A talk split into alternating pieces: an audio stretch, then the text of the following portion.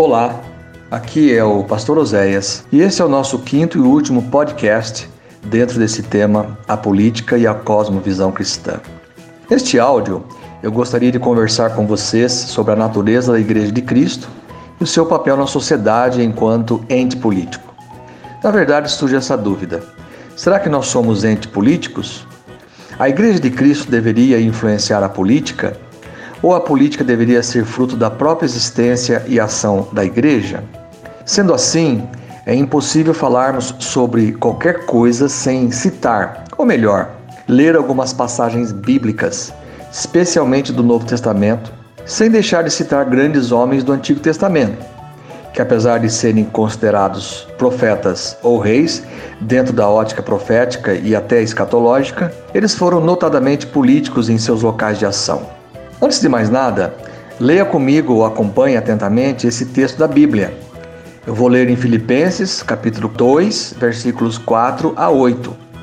Diz assim: Não atente cada um para o que é propriamente seu, mas cada qual também para o que é dos outros, para que haja em vós o mesmo sentimento que houve também em Cristo Jesus, que existindo em forma de Deus, não teve por usurpação ser igual a Deus mas esvaziou-se a si mesmo, tomando a forma de servo, fazendo-se semelhante aos homens.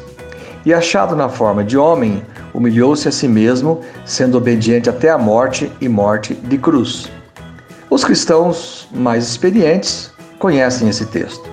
Apesar de Paulo estar discorrendo sobre a natureza do cristão e da igreja em oposição ao orgulho e ao egoísmo, o apóstolo usou um termo grego eminentemente político.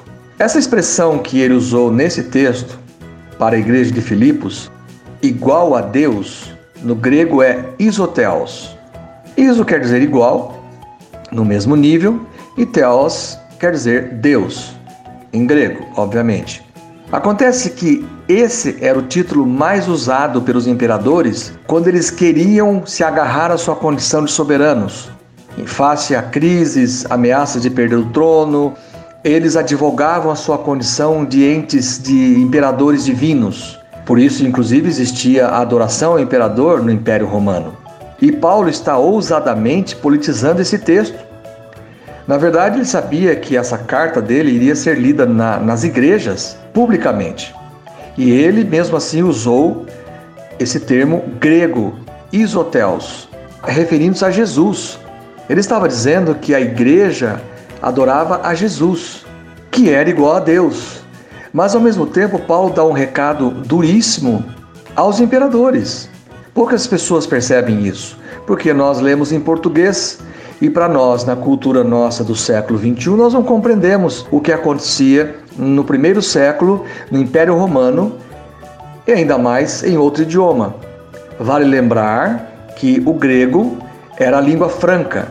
O grego era usado para tudo, quando fosse escrever algum documento, uma poesia, é, fazer um discurso no Senado, em qualquer lugar, o grego era o idioma usado.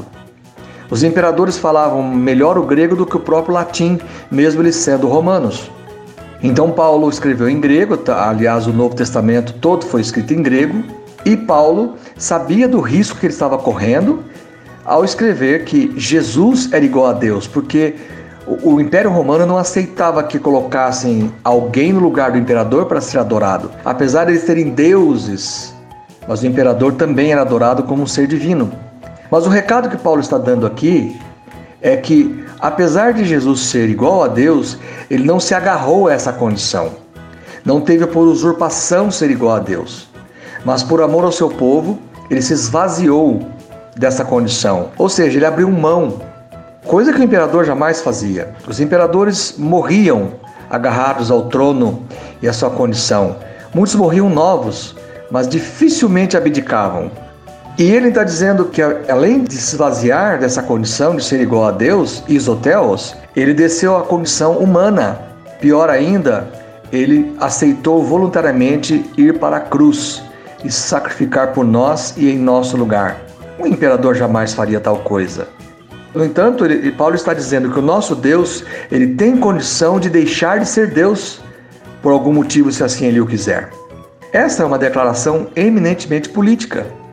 Se você parar para refletir, Paulo está propondo uma nova realidade espiritual, mas também política, porque isso é uma ideia totalmente nova de que a igreja disseminou no Império Romano e também em muitas nações.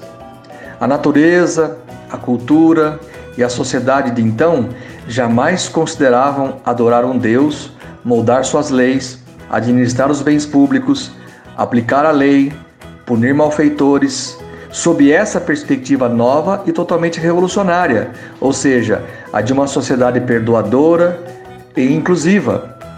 Antes do advento da igreja e do cristianismo, não existia esse conceito aplicável da misericórdia e do perdão. Era olho por olho, dente por dente. Era a lei do talião do Código de Hammurabi.